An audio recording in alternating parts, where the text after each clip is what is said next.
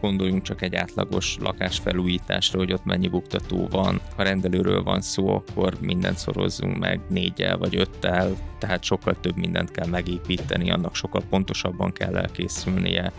Ha valakinek nincs pénze, akkor simán fölmondja a garázsbérletet, és akkor utána áll az utcán, de ha valakinek nincs pénze, olyat nem csinál, hogy fölmondja a lakásbérletét, és akkor él az utcán van egy elővásárlási sorrend, ami alapján földekhez tudsz jutni, tehát az a különbséges földvásárlás, hogy te megveszel egy földet, megegyezel az eladóval, akkor utána 60 napig ez kifüggesztésre kerül, és az alatt bárki rájelentkezhet, akinek az elővásárlási joga az ugye magasabb vagy erősebb, mint a tiéd,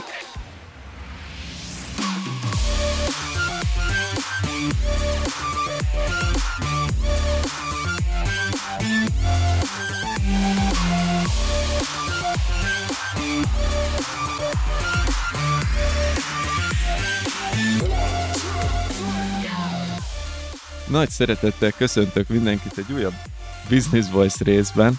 Itt egy, ez az első alkalom, hogy egy kutya is van a stúdióban, ahogy ez hallatszik. Ez az ingatlanos minisorozatunknak a negyedik és egyben záró része, ahol különleges ingatlan befektetésekkel foglalkozunk. Tehát nem is a különleges a jó szó, de hogy mindenképpen nem, nem ez a szokványos hosszú, hosszú távú vagy rövid távú ingatlan befektetés, amiről az előző két részben beszélgettünk, itt van velem Csorba Dániel, alias CD. Hajdi Hó, sziasztok! És az első vendégünk ebben az adásban három vendégünk is lesz. A, az első téma az egy rendelővel, egy fogorvosi rendelővel fog foglalkozni, a második téma garázskiadás lesz, a harmadik téma pedig termőföldekbe való befektetés.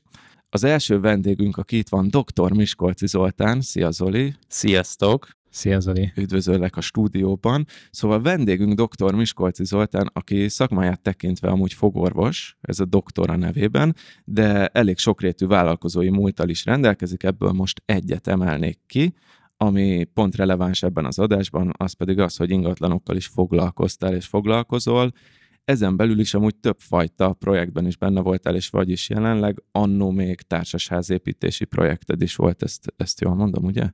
Igen, igen, volt ilyen projektünk is. Amiért viszont meghívtunk, az az, hogy vannak fogorvosi rendelőid, amiket kiadsz, aki erre rá akar googlizni, az Miskolci Dentál és CBCT stúdióra keressen, és ez azért az ingatlanon belül egy elég, elég különleges üzletág, mert egyszerre ingatlan értéknevelés és kiadás is.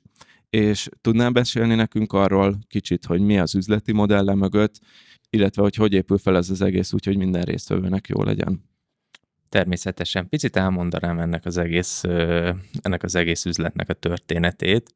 Ez egy pár évvel ezelőtt úgy indult, hogy amikor a saját rendelőmet meg szerettem volna építeni, akkor azt számoltam, hogy ha egy fogorvos használ egy fogorvosi rendelőt, akkor nem lehet üzletileg sikeresen elérni egy olyan szintű felszereltséget, amivel ez ugye tisztán piaci alapon működni tud. Ahogy ezt számolgattam, akkor jöttem rá arra, hogy ha ugyanazt az egységet több orvos használja, és több vállalkozás, akkor adott esetben egy sokkal magasabb színvonalat lehet megépíteni, és innen jött igazából az ötlet, de maga az első rendelő, az első fogorvosi rendelő, ahol több kezelő is van, ez már ennek a szellemében lett kialakítva, tehát minden szempontból úgy lett kialakítva, hogy ezt több vállalkozás fogja használni.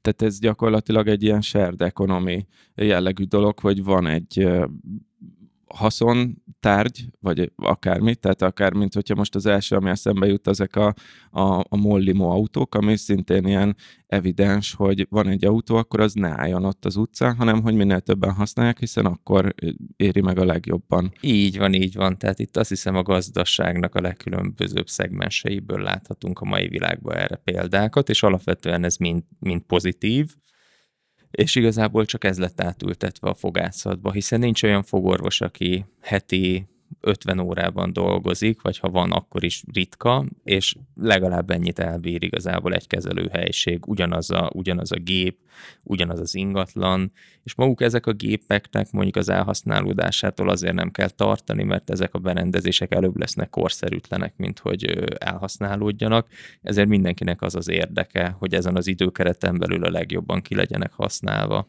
És akkor így gyakorlatilag magasabb színvonalú eszközöket tudtok venni hát magatoknak is, ma, meg akik bérelnek tőle. Így van, tehát így magasabb felszereltséget lehet elérni, mint hogyha csak egy egyszékes rendelőben, egy fogorvosban gondolkoznánk adott esetben.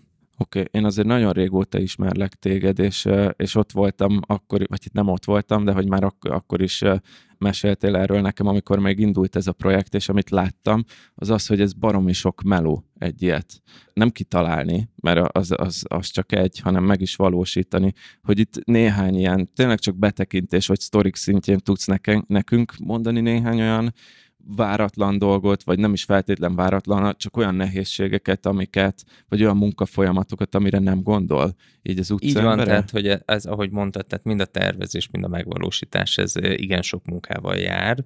Segítséget nehezen lehet találni hozzá, leginkább kollégákat, akik már nagyon szakma specifikus. Nagyon szakma specifikus. Ö, alapvetően úgy gondolom, hogy ezt azt tudja jól végigcsinálni, aki magát a szakmát is látja, hogy mire van szükség, hogy működik Gondolok itt a tervezésen keresztül, utána az engedélyeztetésig, ami szintén egy elég bonyolult eljárás. És hát nyilván sok buktatója is van, alapvetően gondoljunk csak egy átlagos lakásfelújításra, hogy ott mennyi buktató van a megfelelő szakemberek megtalálásában, stb.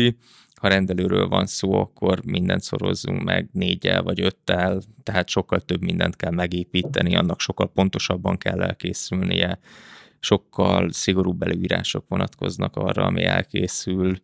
Alapvetően ezek a dolgok miatt én úgy gondolom, hogy ezt azt tudja jól megcsinálni, aki ért hozzá, de azt is gondolom, hogy ezt nem csak a fogászatban lehet megcsinálni, hanem nagyon-nagyon sok olyan üzletág van, hogyha van egy olyan ember, aki ezt átlátja és érti, akkor egy ingatlant lehet hasonlóan képpen specifikusan megépíteni, kialakítani és utána hasznosítani.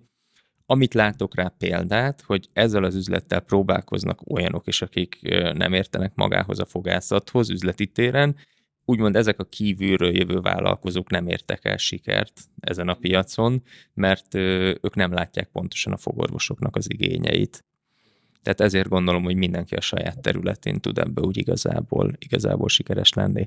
Gondolkoztam én is tovább lépésen, továbbra is rendelő, csak nem fogászat, de amikor egy picit elkezdtem belásni magam, akkor arra jutottam, hogy ebbe pont az az üzleti előny, amit a fogászatban tudok adni, pont ez az üzleti előny fog elveszni igazából, mert hogy ezt nem látom át azt az üzletet teljes mértékben. Itt elhangzott egyébként egy kulcs szó, amit mondtál, hogy a hozzáadott érték az pont az, a, amit te szakmai tudásként beleteszel, és nekem igazán valami tetszett, hogy ez egy kicsit ilyen, nem kicsit, ez nagyon is kék óceán stratégiának tűnik, hogyha ingatlan biznisz felől közelítem meg, én meg csak onnan tudom, mert fogász nem vagyok, és nekem ez teljesen, ez nagyon tetszik, hogy, hogy egy olyan hasznosítási módozatot találtál az ingatlanra, ami viszonylag egy kis szegmensre lő, viszont pont abból tudtad megugrani azt profin, hogy, hogy te, te meg abban a szakmában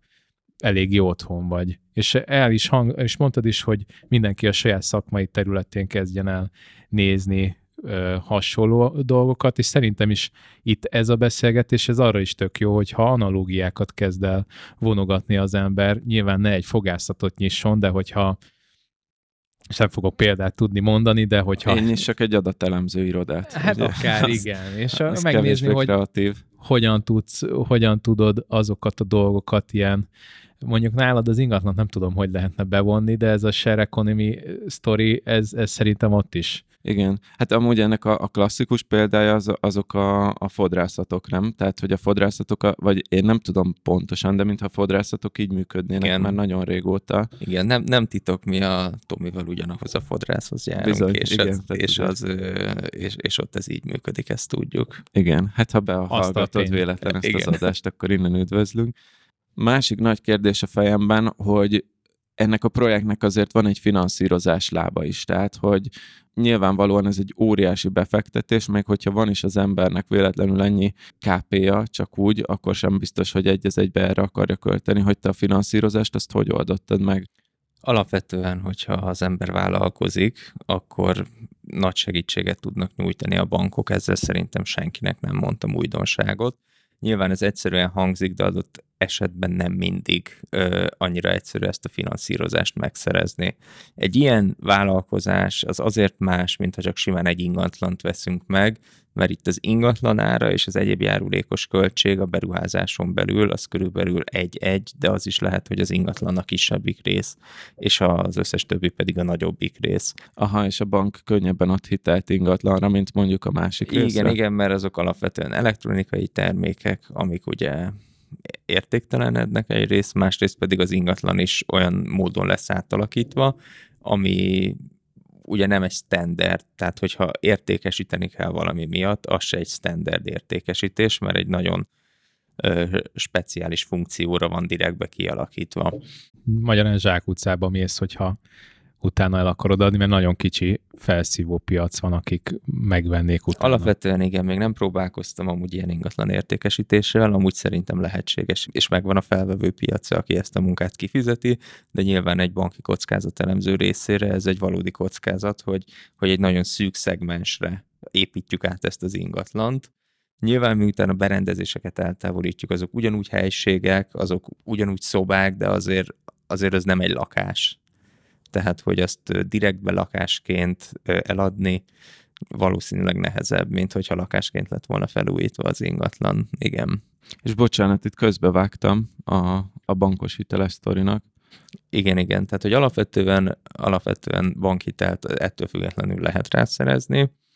Nyilván kérdés, hogy magánszemélyként vagy vállalkozásként veszi fel az ember, tehát az adott esetben konkrétan az ingatlan magánszemélyként vagy vállalkozásként veszi fel. Nyilván, hogyha a vállalkozás a hitelképes, akkor sokkal kedvezőbb kondíciókat lehet kapni. Szerintem ezzel se árulok el sok újat azoknak, akik ezzel már foglalkoztak. Mm, szerintem amúgy ez nem feltétlenül ilyen köztudott dolog, hogy mi a különbség a magánszemély és vállalkozóként felvett hitelben. Igen, hát vállalkozóként kedvezőbb konstrukciókat kínálnak a bankok, tehát egy vállalkozás, de a vállalkozás adott esetben könnyebben, tehát a különböző dolgok miatt könnyebben limitálva van, hogy mennyi forrás tudnak biztosítani a bankok egy vállalkozás számára.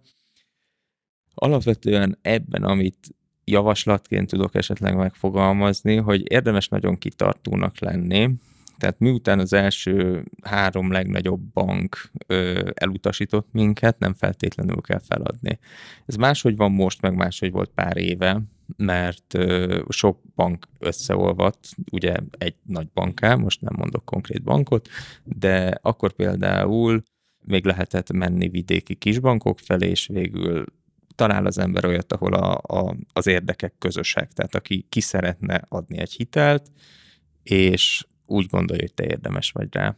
Tehát érdemes, érdemes azért, a, érdemes azért a, a kisebb, kisebb intézeteket is megkeresni, amik most már kevésbé jellemzőek, hogy létezzenek. Itt mit közben beszéltél, eszembe jutott még egy dolog, ami, ami pozitív járadéka a te üzleti modellednek, az pedig az, hogy szerintem viszonylag kevesen keresnek olyan típusú ingatlant, ami neked már tök jó. Tehát például nagyon sokszor úgy szoktak megkeresni földszinti ingatlanokkal, hogy ez majd irodának jó.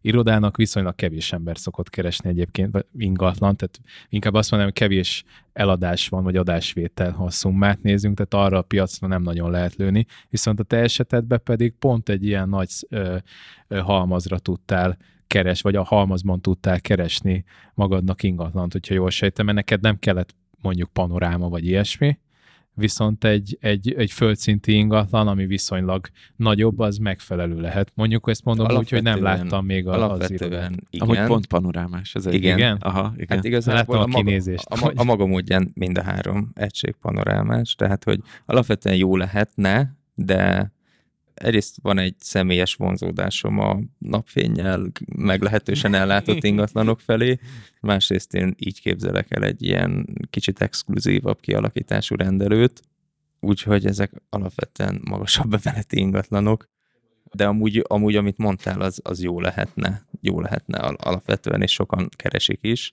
Amiben mondjuk azt keresem, amit más nem, hogy a, a tehát ezek a méreten felüli ingatlanok, ugye, amiket amúgy nehezebb értékesíteni általában. Na, panorámás fogászatban még nem voltam, úgyhogy... Igen, de hogy, a, hogy abban viszont szerintem abban úgy jogos a felvetésed, hogy igazából a, a, a Zoli, ő ugyanarról a piacról vesz föl, tehát te, neked te kvázi lakást veszel, amit átalakítasz van, rendelővé, nem pedig rendelőt kell venned. Tehát így egy, van, így van. egy elég széles piacról tudsz Meg ami, ami, ami másnak ugye negatívum, hogy én alapvetően teljesen felújítandó ingatlant keresek, minél szakadtabb, annál jobb, mert hiába újítják fel a maguk módján, az számomra úgyse képvisel értéket, mert jó eséllyel úgyis le kell bontani az szedni. egészet. Igen. És ez megint csak amellett szól, hogy viszonylag kevesen keresnek mostanában felújítandó Igen, ingatlan. igen, igen. Főleg 150 négyzetméteres felújítandó ingatlant relatív kevesen keresnek, igen maga a felújítási folyamat. Tehát onnantól, hogy mondjuk kinézted a lakást, megvetted, alá lett írva, az kb. mennyi idő volt odáig, hogy el tudott indulni? Mondjuk az első rendelő esetében nyilván ezek különbözőek. Hát, hogyha mondjuk az adásvételi szerződés időpontját nézzük, utána mondjuk még egy két-három hónap a mi projekt előkészítés tervezés, és utána egy jó nyolc hónapnyi kivitelezés, tehát egy év. Én úgy gondolom, hogy ez körülbelül a legideálisabb eset, hogyha ebbe gondolkozunk, tehát hogy belvárosi, régi épület, amit szét kell bontani és felújítani. Nyilván ez más, ha mondjuk egy új építésű rendelő, vagy egy új építésű épület belőle lebeszélet, hogy ott legyenek azok a kiállások, aminek kell lennie. De nem tudom, hogy ilyen, ilyet csinál-e manapság valaki. Akkor, hogyha össze kell foglalnom, akkor itt a, a maga az üzleti csavar az egészben a lakás kiadáshoz képest az az, az hogy shared economy-ra építesz, tehát hogy, hogy minél többen kihasználjanak egy már meglévő előnyt. A második az, hogy mindenképpen olyan dolgot válaszol az ember, amihez ért, tehát hogy te is azért fogorvosi rendelőben gondolkoztál első körben, hiszen te magad is fogorvos vagy, tehát érted a piacot, és akkor a harmadik trükk, meg amit említette, vagy ilyen gyakorlati praktika, az pedig az, hogy amikor a finanszírozásra kerül a sor, akkor egész nyugodtan az ember menjen el több bankhoz is, és, és, menj, és igen, ez igen, egy nehezebben finanszírozható. Nem biztos, hogy a, nem biztos, hogy a legnagyobb pénzintézetek lesznek a nyerők. Lehet, hogy igen, de lehet, hogy nem. Oké, okay, és utolsó kérdés részemről, hogy annélkül, hogy a zsebedben turkálnánk, egy lakáskiadáshoz képest, azt már levettük, hogy, hogy nagyobb meló, meg hogy többet kell utána menni, hogy lakáskiadáshoz képest a, a hozam az, az kisebb vagy nagyobb, ha, ha ennyit szabad. Igen, hát nyilvánvalóan egy lakáskiadáshoz képest ez magasabb hozam tud lenni, de még egy lakáskiadás az valamelyes, teljesen passzív jövedelem szerintem nem létezik, de az egy valamelyes passzív jövedelem, ahhoz képest ez egy, ez egy állás, amit csinálni kell folyamatosan, tehát ezt üzemeltetni kell, ezt a gépezetet. Aha, tehát, hogy ennek van még, van még egy munka része is utána. Is igen, igen, tehát itt a kialakítás után van az üzemeltetés, amit szintén csinálni kell, és egy folyamatos munkával jár. Van egy amortizáció, amivel számolni kell, pótolni kell a dolgokat, eszközöket. Tehát ugye ez, ez, ez azért munkával jár. Aha, meg, a, meg a, gyakorlatilag az ügy, van egy ügyfél kommunikáció is, tehát akik kiveszik tőletek a rendelőt, velük beszélni kell, ha valaki lemondja, akkor utána találni kell a helyére egy másik Így van, így van, tehát azért ez egy aktív elfoglaltság. Zoli, köszönjük szépen, hogy itt voltál velünk. Dr. Miskolci Zoltán volt a, az első vendégünk, és köszönjük, hogy megosztottad velünk így röviden, tömören a fogorvosi rendelőidnek a történetét.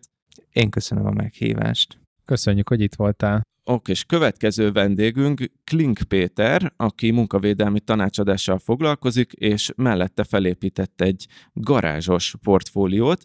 E, egyébként Péterre egy 2014-ben írt cikk alapján találtam, amit a, ami a kiszámoló.hu-n jelent meg, és Péter itt egy elég részletes és mély betekintést írt arról, hogy hogy működnek, vagyis hogy 2014-es a cikk, tehát 2014-ben hogy működtek a garázsbefektetések, elvileg ez egy szögegyszerű befektetési formátum, hogy veszel egy garást valamennyiért, kiadod valamennyiért, és gyakorlatilag folyamatosan jön belőle a bevételed.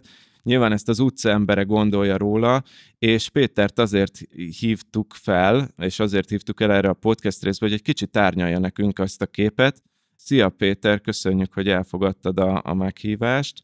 Szia. És az első kérdésem pedig az lesz, hogy hogy nézett ki egy garázsvásárlás kiadás biznisz 2014-ben, hogy mondjuk egy lakáskiadáshoz képest összehasonlítva, mik ennek az előnyei és a hátrányai, és hogy néz ki ez 2021-ben? Hát ugye a lényeg lényeges részek a 2014 meg 2021 között nem változtak, így előnyei, stb. nagy hátrányai nagyjából ugyanaz maradt. Az a legfontosabb változás, ami, ami talán olyan fontos, hogy, hogy az összes többinél fontosabb az, hogy a, a hozam az jelentősen visszaesett ennek a befektetési formának, ezért én e, el is adtam a, a garázsaimat. Nyilván azért, mert az elvárt hozam, hogyha lecsökkent jóval kevesebbre, az azt jelentette, hogy a, a eladási ár meg megnőtt, úgyhogy én akkor, mikor ezek így volt egy ilyen árrobbanás a garázspiacon, akkor e, ezekből szépen kiszálltam, úgyhogy most, most nincsen garázsom amikor viszont voltak, és amikor építetted ezt a, a portfóliót, akkor mondjuk mi, mi az a néhány dolog, amit mondjuk egy lakáskiadáshoz képest, tehát hogy te azt mondtad, hogy te garázsba fektetsz, és nem lakásba, hogy ez miért volt? Hát azért indult ez a, ez a garázsos befektetési forma, mert egy kisebb összeggel el lehetett kezdeni. Annak idején ugye előtte vettem nem sokkal lakást saját célra, úgyhogy hirtelen lakásokat nem tudtam elkezdeni vásárolni, mert előtte kiköltekeztem a úgy, a, a, amikor a saját lakásunkat megvettük, és ezért így kicsibe kellett elkezdenem. És a másik az, hogy volt annak idején már a családban ilyen kiadott lakás, amivel kellett rengeteget killódni.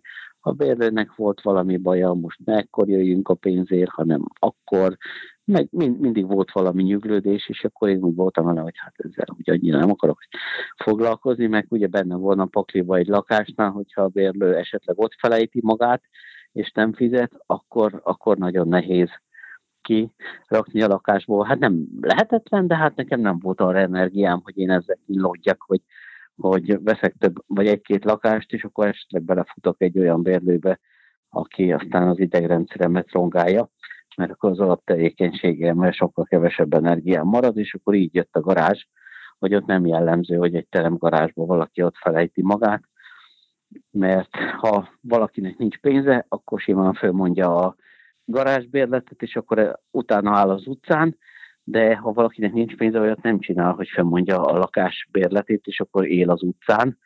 Úgyhogy ilyen szempontból biztonságosabbnak ítéltem, hogy, hogy kisebb az a kockázat, hogy ott felejti magát a bérlő fizetés nélkül, és akkor kilódhatok a, a kirakásával meg nyilván a hozam is viszonylag azért magasabb volt. Annak idején még el lehetett érni ilyen 10-12 százalékos hozamot is a garázsbérbeadással, ez most már nagyon-nagyon lecsökkent, úgyhogy ez ilyen foglalkozom most már vele. És ez mennyire csökkent le szerinted itt tipre? Tehát ez ilyen... Szerintem most ilyen 3-4 millió forint alatt már nem igen lehet garást venni külsőbb kerületekbe se, és ilyen talán ilyen 20 ezer forintos bérleti díjak vannak ott, ahol, ahol ez a, ez a három-négy, hát mondjuk ilyen, ahol ilyesmi eladási árak vannak, vagyis vételárak vannak 3-4 millió forint körül vételárak, ahol ilyen olcsón kvázi lehet még találni, ott is ilyen 20 ezer forint körüli bérleti díjak voltak. 20 ezer forint volt a bérleti díj, akkor is, mikor még 2 millió voltak a vételár. Aha, tehát, hogy úgy mentek föl a, a garázsárak, hogy gyakorlatilag a bérleti árak azok, ne, azok Hát nem a bérleti vele. díjak lehet, hogy valamennyire emelkedtek vele együtt, de eléggé lemaradt a, a garázsbérleti díja a vételárhoz képest. És ugye sokan nem számoltak azzal a, a hozamnál, hogy most, most már jobban rá foglalkoznak az önkormányzatok azzal, hogy, hogy sok kerületbe kell építményadót fizetni a garázs után, magánszemélyeknek is. És mondjuk egy teremgarázsnál tulajdoni hányad alapján számolják a bérleti díjat, nem, nem azt számolják, hogy van az a kétszer öt méteres terület, ahova beállhat az autód, az 10 négyzetméter, de a tulajdoni hányadba beleszámít a teremgarázsnak a teljes alapterülete, a felhajtókkal, utakkal, mindennel együtt, és lehet, hogy a tulajdoni hányad alapján nem 10 négyzetméter jön ki, hanem mondjuk 25 és hogy 25 négyzetméter után kell fizetni 2000 forint építményadót, az 50 ezer forint egy évbe, azért az már csak számít abban, hogyha mondjuk ki tudsz adni egy barást 20 ezerért, 240 ezer forint egy évben mondjuk, és akkor abból 50-et mindjárt be kell fizetni. Építményadóba plusz közös költséget is kell fizetni, garázsonként, amilyen 3-4 ezer forint, akkor ezen kívül még a garázsbérbadás az áfás tevékenység, úgyhogy áfát is kellene fizetni bérleti díj után, kivéve, hogyha valaki alanyi adómentes sem csinálja. Úgyhogy hogy azért ezek a pár ezer forintos összegek úgy meg tudják csapolni a, a bérleti díjat, hogy, hogy a hozam az már jóval kevesebb lesz. Igen, én is azt látom, hogy, hogy amiket mostanában meg lehet venni, most pont 11. kerületben adtam el utoljára, az is ilyen 4-5 millió forint volt, és kiadni meg ez a 30-35 ezer forint, ez egy új építésű társasházot. Nekem még egy utolsó kérdésem van, hogy azt mondtad, hogy te végül is leépítetted a teljes garázs portfóliódat, hogy a, a, azért ebben az időszakban értéknövekedés is volt a garázsokon. A, a hát persze, hát azért is adtam el őket.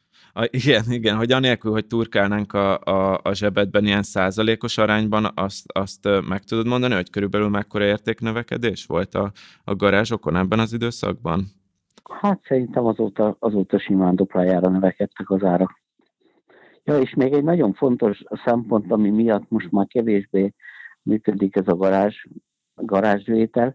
Ugye annak idején, ez, ha még erre van idő, ezt elmondom, a 2014-ben még azért lehetett viszonylag jó áron garást venni, mert ugye előtte olyan 2005-2010 körül elég sok, elég sok társasházat építettek, új építésű társasházat, és akkor még úgy működött a finanszírozás, hogy a garázs csak önerőből lehetett megvenni, arra nem adtak hitelt.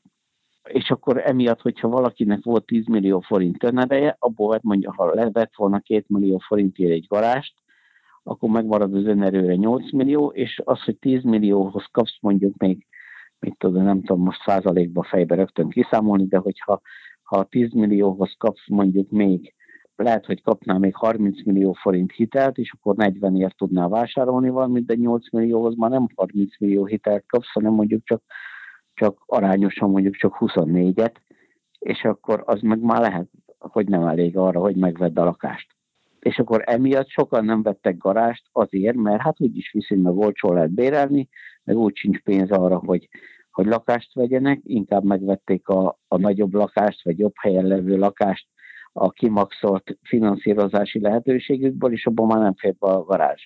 Ezért viszonylag lehetett garást venni, és ezért is növekedtek meg szerintem az árak ezekben az új építésű társasházakban, hogy mikor már a jövedelemhez képest lecsökkent a a törlesztő részlet, kivéve a kis frankba vette, na mindegy.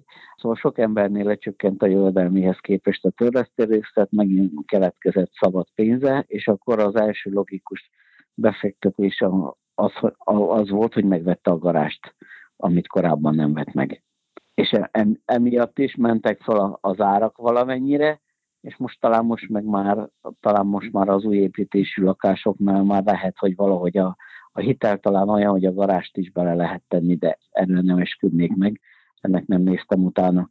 És most már rájöttek az emberek, hogy nem vesznek új építésű lakást garázs nélkül, azért, mert az olyan, mint a régi időben, mikor volt valakinek egy 100 négyzetméteres körfolyosós lakása, vagy egy körfolyosós bérházban egy lakása, és a WC meg ott volt a folyosó végén. Hiába a szép lakás, hogyha a nincs benne a WC.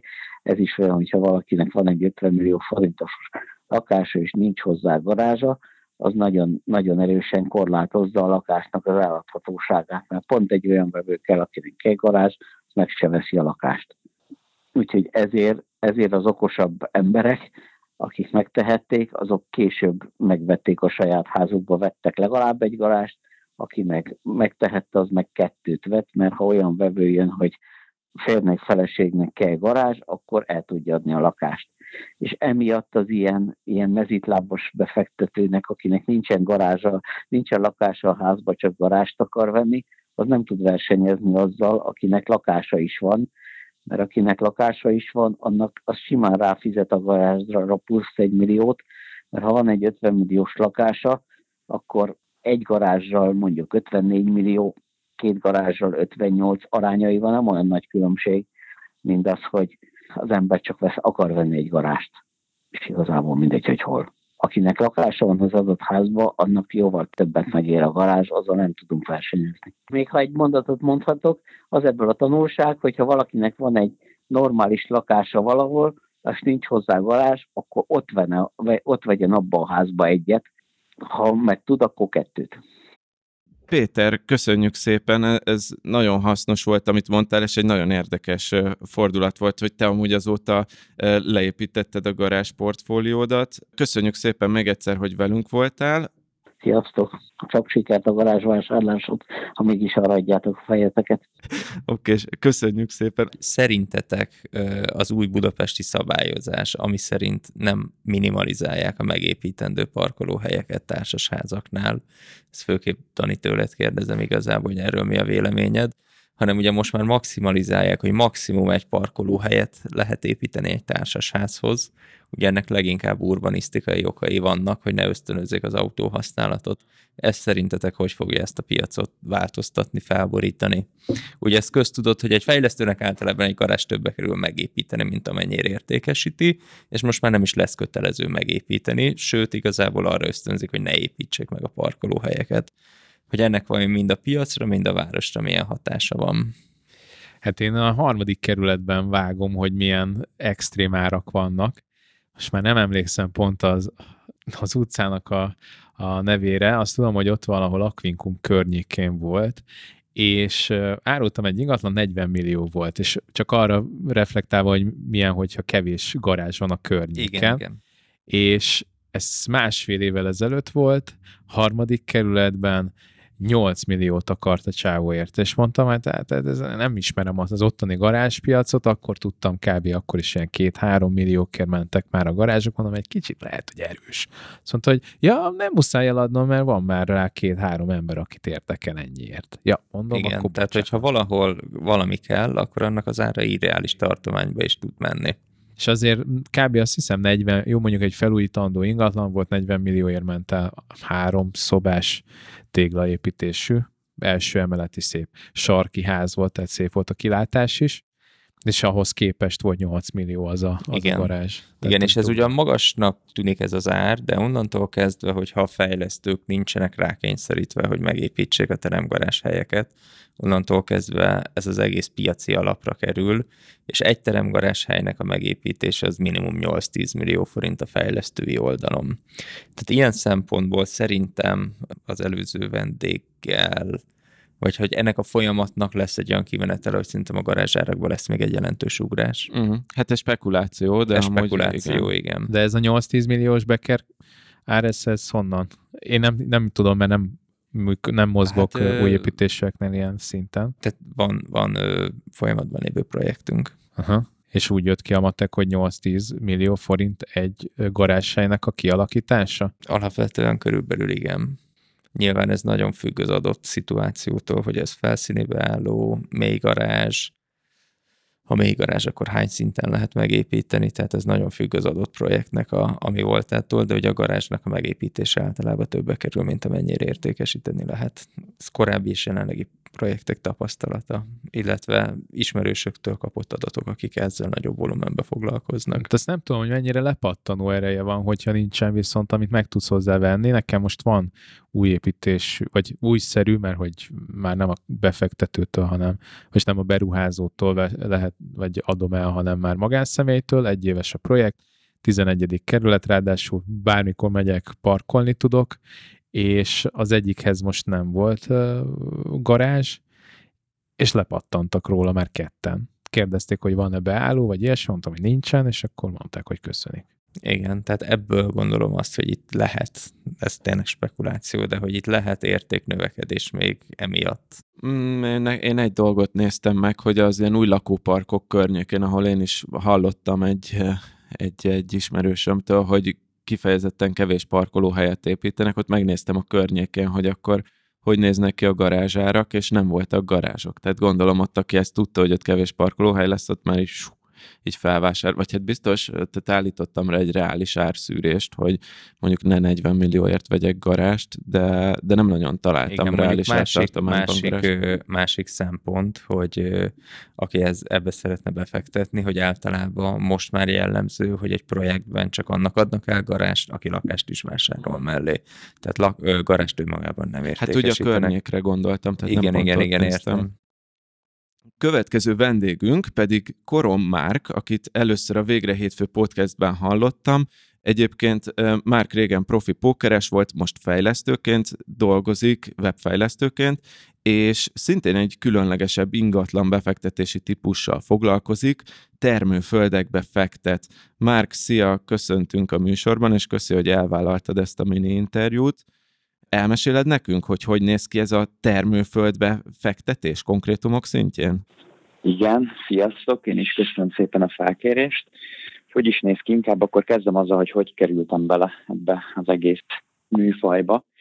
Igazság szerint én is az ingatlan befektetések irányában indultam el. Ezzel kapcsolatban voltam is egy ingatlan befektetők napja rendezvényen, ahol akkor hallottam egy előadást Domovári Dénestől, aki később a mentorom is lett. Nagyon meggyőző volt a tudása és a személyisége az, a, azzal kapcsolatban, hogy termőföld, mint befektetési forma milyen izgalmas és érdekes lehet. Ott ugye többek között arra hívta fel a figyelmet, a, ami engem érdekelt akkoriban, hogy ugye miből állhat, miből jöhet be a hozam. Az első körben a legegyszerűbb üzleti modellt vázolta föl az az, hogyha egy olyan termőföldet vagy földterületet tudsz vásárolni, ami államilag támogatott vagy támogatható terület, akkor erre ugye állami és EU-s támogatást tudsz felvenni éves szinten, aminek a kritériuma lényegében csak az, hogy a művelésségnek megfelelően kell tartani a földet, és, és ugye ezzel egy számolható hozamot lehet elérni. Igazából ez egy 75 ezer forintos összeg, nagyjából, mert ugye euró alapú, úgyhogy ez alapján szoktam kicsit változtatni, és akkor ezzel indult el az egész, hogy nyilván, hogyha egy millió forintért tudsz venni egy hektáros földterületet, 75 ezer forint, az ugye egy 7,5 százalékos hozam, amit tudsz realizálni. Per hektár van? Per, he, per hektár per év, így van, és akkor ugye ezt tudod realizálni, és akkor ebben nincs belekalkulálva az értéknövekedés, amire szint úgy mutatott egy grafikon. Nem emlékszem pontosan, hogy ez KSH adat volt, vagy hogy honnan szerezte, de ott összehasonlította ugye az ingatlan árakat és a termőföld áraknak a, a nem tudom, az elmúlt 20 éves növekedését, és azért ott is egy elég masszív grafikont sikerült mutatni, ami elég stabil növekedés volt egy piacon, úgyhogy alapvetően így kerültem bele. A másik fontos kérdés, amit én feltettem neki, hogy milyen, mekkora tőkével lehet ezt elkezdeni, és akkor azt mondta, hogy igazság szerint, ami szerintem főleg én ugye Budapesten nevelkedtem, itt is nektem fel, én az itteni árakhoz vagyok hozzászokva, amikor valaki mondott nekem egy olyat, hogy hát igazából akár egy pár ezer négyzetméteres területet meg lehet venni pár százezer forintért, akkor így nem tudtam összerakni, mert ugye eléggé beszűkült az éretterünk erre az ilyen 50-60-80, jobb, jobb esetben 100 négyzetméteres lakásokba, és hogy nem állt össze egy ezer, több ezer négyzetméteres területet, hogy lehet pár százezer forintért megvenni, és igazából ez így felcsigázott picit, hogy hogy nem kell óriás tőke ahhoz, hogy elinduljon az ember, igazság szerint. Úgyhogy így, így kezdődött. Nem tudom, hogy ez válasz volt-e a ez, kérdésre. Ez, ez válasz, viszont ha, ha egy, egy még konkrétabb konkrétumot, tehát hogy neked mondjuk a, az első földvásárlásod, az hogy nézett ki? Tehát, hogy mi kell ehhez, hogy az ember csak annyit, amennyit komfortos megosztani, tehát a konkrét számokról, meg ilyesmikről, de hogy mondjuk ha az ember el akar indulni ezzel, első termőföldje, hogy néz ki egy ilyen folyamat?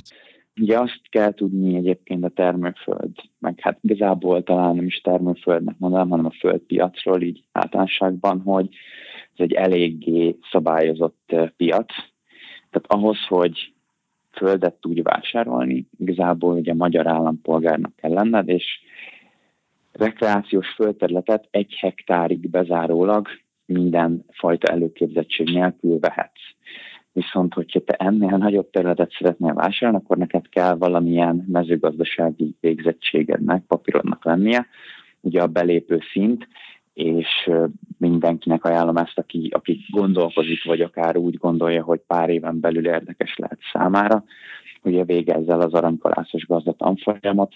Ez egy nagyjából 150 ezer forintnyi pénzbeli befektetés, és időben mondjuk egy két nap, úgy két nap, hogy egyik nap írásbeli vizsgára mész, egyik nap pedig ugye gyakorlati vizsgára, és persze a köztelévő készülés, viszont cserébe, mint magánszemély 300 hektárig tulajdonolhatsz földterületet, ami azért már egy elég szép méret, és igen, tehát hogy, hogy ez, a, ez a, az úgymond minimum követelmény, hogy ez, ez meglegyen. Akkor ugye a továbbiakban, ami, ami még most a bonyolultabb részét mondom, azt mondtam, mondom azt is, hogy én hogy is mit vettem meg, az pedig az, hogy, hogy megvan, tehát van egy, lényegében egy elővásárlási sorrend, ami alapján földekhez tudsz jutni. Tehát az a különbség egy földvásárlásnak, hogy te megveszel egy földet, megegyezel az eladóval, akkor utána 60 napig ez kifüggesztésre kerül, és az alatt bárki rájelentkezhet, akinek az elővásárlási joga az ugye magasabb vagy erősebb, mint a tiéd, és hiába egyeztél meg te bármilyen árban a tulajdonossal, az fogja a végén megkapni a földet, aki ugye a legerősebb ranghelyen van. Tehát, hogy ezek miatt érdemes lehet nagy még extra lépéseket is ugye elvégezni, de ez már egy picit más szint. Ahogy én, én kerültem ugye a földvásárlásba, ugye én árverésen vettem az első földterületemet, nem is annyira régen. Igazság szerint ott is hosszas elemzések, meg ugye én részt vettem a földbirtokos klubban, ahol, ahol tanultuk, hogy hogyan lehet kiértékelni, milyen szempontok alapján lehet kielemezni az adott területeket, és akkor mi ezt úgy választottuk, hogy ez 1,3 hektár, mi 3 millió 700 ezer forintért vettük meg, viszont nekünk az üzleti modellünk az nem az volt, hogy az éves ugye földalapú támogatást felvegyük rá, hanem egész egyszerűen 6-10 éves tervben gondolkodva, mivel láttuk, hogy a a település rendezési tervén benne van, hogy ezt a területet belterületbe lehet vonni, ezért uh, szeretnénk majd ezt a, hát végül is igen, a terület más célú hasznosítását majd módosítani, és ugye ezt a területet, ami 1,2 hektár, kb. 11 telekre lehet felosztani. Belterületté vonni, nem? Igen, igen, igen, csak hogy általánosságban én ezt úgy... Vagy művelésság alól kivenni? Az is, az is, az is, igen, de nem, hanem általánosságban ugye az, hogy egy adott területen, ugye nem, nem termelsz, hanem másra hasznosított, tehát egy terület más célú hasznosítás, ez ugyanúgy lehet, akár kiveszed, kiveszed műve, így van, ezek, amit mondtál, ez mind, mind alá tartozik. És akkor ugye ebből, ebből mi a belterületbevonást szeretnénk majd idővel ö, megcsinálni.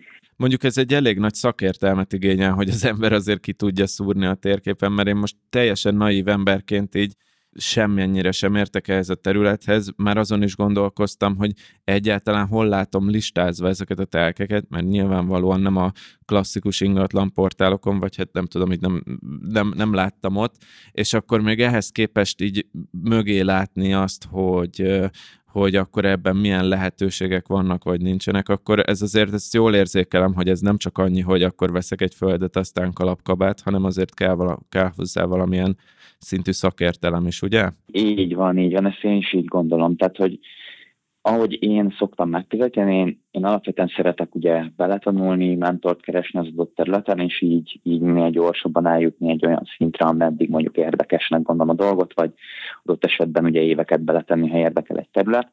Itt is azt gondolom, hogy ha, ha valaki ezzel foglalkozni szeretne, akkor, akkor mindenképpen ajánlom a mentort, hiszen emlékszem, amikor én ezeket először hallottam, és ugye elnéztem, mint bárány az új kapura, hogy hát ez marha jó hangzik, de hol tudom megnézni. Kiderült, hogy hát az se olyan egyszerű, mert, mert azért ezek ugye nem így vannak, hogy listázva vannak. Persze vannak az ingatlan.com-on eladó földek, ott látsz egy árat, most, hogy az mennyire van túlárazva vagy sem, az ugye nyilván az üzleti modelltől és attól az elképzelést, amit szeretné megvalósítani, attól függ, de így van, azt jól látod, hogy hogy azért ehhez, ez némiképp azért bele kell menni. Főleg, hát igen, az ilyen típusú, ilyen típusú műveletekben, amikor, amikor te egy adott területet belterületbe szeretnél vonni annak a folyamatai, szóval igen, ez egy, ez egy viszonylag mély topik, de természetesen mondom, az alapszint, én azt gondolom, tehát az a legegyszerűbb üzleti modell, hogy úgy nézel területet, hogy kvázi minél olcsóbban és a föld alapú támogatásra appellálva, talán az a legemészhetőbb így első körben. Tehát, hogy engem is az fogott meg, és akkor utána nyílt ki a világ úgymond, hogy itt ez azért kicsit egzotikus, vagy kicsit különlegesebb befektetési forma, hiszen, hiszen ha itt van egy földterületed, mint ahogy most pár dolgot felsoroltunk, meg a kérdésekkel is azért így érzékeltetett, hogy jóval sokrétűbb, hogy mit lehet azon a földeten csinálni. Tehát, hogy nem csak azon, hogy ezt ki lehet adni, nyilván aki szeretne aktívan, az meg tudja művelni, aki úgy gondolkodik, mint befektető, az akár ugye már úgy választja ki a földet, hogy az adott terület más célú hasznosítására, vagy belterületbe vonja az iparterületen nem is beszélve, és ezek, ezek egy-egy, akár egy-egy témakör, vagy akár erdőtelepítés, ja igen, és akkor ugye a pályázatok. Tehát, hogy tehát ez mind egy, akár egy külön terület is egy szakértőt kíván, szóval, szóval igen, eléggé mély témakör, és akkor emellé jönnek ugye a jogszabályok ismeretei, igen, szóval nem egyszerű, de számomra nagyon izgalmas igazából egy utolsó kérdésem van, és utána el is engedünk, hogy te milyen kockázatokat látsz ebben, tehát hogy van valamilyen klasszikus kiemelt kockázati formátum. Tehát mondjuk, ha nekem az első, ami eszembe jutott, hogy nyilván, hogyha az ember kifejezetten a támogatásokra appellál, akkor egy egyértelmű kockázat az, hogy az akármikor megszűnhet az a támogatás, de valami hasonló, vagy, vagy, vagy valami olyan kockázat van ebben, ami nem egyértelmű, első ránézésre, de hogyha jobban belemegy az ember, tehát te például már szembesültél ezzel? Igazából szerintem a legnagyobb kockázatot én abban érzem, hogy az adott területet megszerezni és a nevedre kerüljön, hiszen addig a pontig ugye ki vagy szolgáltatva annak, hogy, hogy rájelentkezik egy nálad erősebb. Persze természetesen, mint ahogy már volt a történelemben ilyen, nem tudom, erre ezzel nem számolok, hogy adott esetben privatizáció is elveszik az emberek földjét, vagy visszaveszi az állam ezzel a kockázattal is, aki szeretne számolhat. Én, én igazából ezt láttam. Most ugye a, a támogatások, az alapvetően ugye az uniós támogatás, nyilván, hogyha az EU megszűnik, akkor azzal lehet, hogy kell számolni, hogy esetleg vége lesz, de nem tudom, tehát hogy ezeket nem, én nehezen tudom megbecsülni, tehát én nem tudom azt mondani, hogy hát ja, tíz éven belül arra számítok, hogy megszűnik az EU-s támogatás. Viszont, hogyha ugye így indulsz neki, hogy te ezt így szem előtt tartod, és azt gondolod, hogy igen, ez megszűnhet, akkor nyilván úgy kell földterületet választani, hogy abban az esetben, hogyha az megszűnik, akkor is ugye legyen B-terv, és szerencsére a termőföldben, vagy a földben azért elég sok lehetőség rejlik, úgyhogy még így is kockázatok mellett is azt gondolom, hogy nagyon jó, nagyon jól hogyha kicsit is megvan a, a stratégia, akkor nagyon jól lehet választani, és, és hát viszonylag kockázatmentesen lehet befektetni, én úgy gondolom. Márk, köszönjük szépen, hogy megosztottad így ebben a vidám interjúban velünk ezeket a, az insightokat. Igazán nincs mit, én is köszönöm a felkérést még egyszer. Na, hát ez volt az utolsó része az ingatlan befektetéses, ingatlan mint befektetés minisorozatunknak, ahol egy kicsit különlegesebb befektetési formátumokkal foglalkoztunk az ingatlanon belül. Dani, neked akkor ezúton köszönöm még egyszer, hogy itt voltál mind a négy részben. Én köszönöm a meghívást. Zoli, te meg közben itt voltál a stúdióban, úgyhogy tőled még egyszer elköszönök meg Nokedlitől. Én is hogyha... köszönöm a meghívást. Nokedli, neked van még hozzáfűzni valód? ő most a Nokedli elaludt, úgyhogy ez volt a Business Boys podcastnek az ingatlanos minisorozata, reméljük kedves hallgatók élveztétek. Még néhány szolgálati közlemény, egyrészt ez a Mi a Matek podcastnek az előszele, most már amire kijön ez a rész majdnem biztos, ezt mindig ígérem, de most már majdnem biztos, hogy kijött a Mi a Matek podcast első része is, úgyhogy arra keressetek rá. Amúgy minden podcast csatornán elérhető a Business Boys podcast és a Mi a Matek podcast és Spotify, Stitcher, Apple podcast, amit szeretnétek úgyhogy bárhol hallgathattok minket, ahol ezt megteszitek, ott kérjük, kövessétek a csatornát, illetve értékeljetek is az Apple Podcast-en, hogyha lehet, és hogyha szeretnétek csatlakozni a beszélgetéshez, vagy kommentelni ezekhez az részekhez, akkor pedig a Facebookon a Business Boys Podcast zárt Facebook csoportot keressétek. Én Mester Tomi voltam, ez itt a Business Boysnak egy mini sorozata volt. Itt volt velem még egyszer, tehát Csorba Dániel. Sziasztok! És Miskolci Zoltán. Sziasztok! Sziasztok!